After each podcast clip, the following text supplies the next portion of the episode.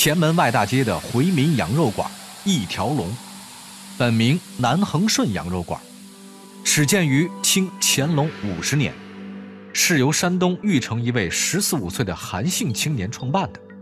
起初，他来到北京的一家羊肉铺当学徒，出师后自己开了店铺，凭着苦学的手艺，买卖很快就颇有起色。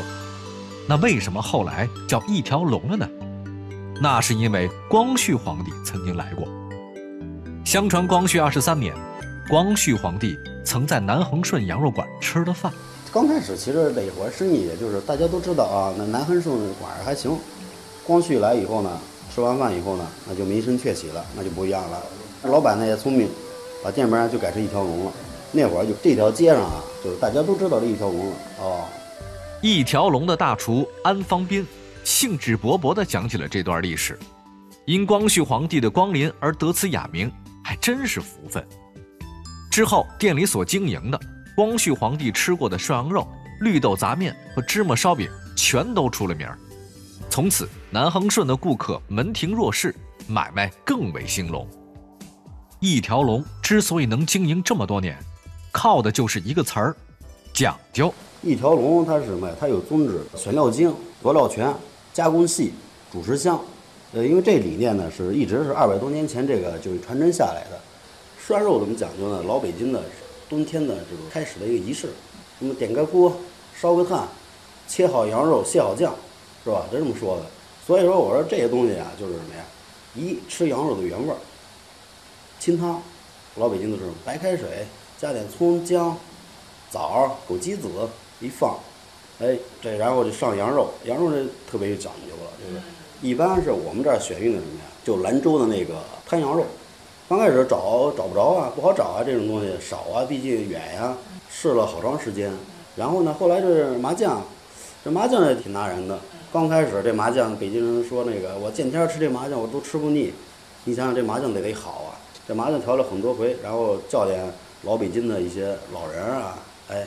过来，你尝尝，今儿尝尝不行，哎，再调，缺点什么，差点什么。一条龙的羊肉与众不同，专门派人选购甘肃、宁夏等地的羊，骨架小，粉肉白膘，香嫩不膻。一条龙的师傅加工也细，羊肉片切得薄。这肉准备好了，咱就下锅吧。哎，稍等，您别以为把肉倒进去就齐活了，这涮什么肉？怎么涮肉？那可是很有讲究的。一般涮羊肉就是羊身上的五个部位：小三叉、大三叉、黄瓜条，然后磨刀、元宝肉。这五块肉是涮肉里面的上品。老北京涮的时候什么呀？先不涮肉，先涮什么呀？搁两片羊尾油，因为这水也是白水，得稍微有点那个油芯子。然后下这个还不能下瘦的，一般是小三叉、大三叉，切在这个哎，比如说拿这一片涮进去的时候，这筷子我不能把这夹死了。涮肉的时候先下去，哎，稍微放松一下，哎，涮一下这边，得了这就可以了。比如说叭下去不管了，那叫煮肉了。吃完了肉，涮完了菜，烧饼则是最后的程序。一条龙的烧饼与别处的不同，它的烧饼和面一盆是十斤，九斤面加一斤发面，还要用一斤二两的芝麻酱。这麻酱烧饼呢，也有讲究的。像这个烧饼，你看面上一定要外边你看焦壳。一捏的话就是能就掉渣，人一吃你看就特别酥。咱都怎么吃呢？哎，吃差不多了，哎，差一烧饼了啊！服务员，上俩芝麻烧饼。烧饼先在称上烙，后放炉中烤，先烤底儿，再烤芝麻酱。这样的烧饼酱大，烙得熟，油酥适口，咬上一口，外酥里嫩，千层松软。怪不得吃完涮肉，无论多撑，都得再来个烧饼啊。首先，这老字号，先把老字号的东西。咱先给它呈现出来，保留下来，因为这种这种东西，这点功夫不下的话，它是往后是越来越少了。在传统的基础上，再添加一些新的东西，比如说我里面可以加点什么新出的一些菜呀，咱说你是网红的味道，哎，对这个讲究一下。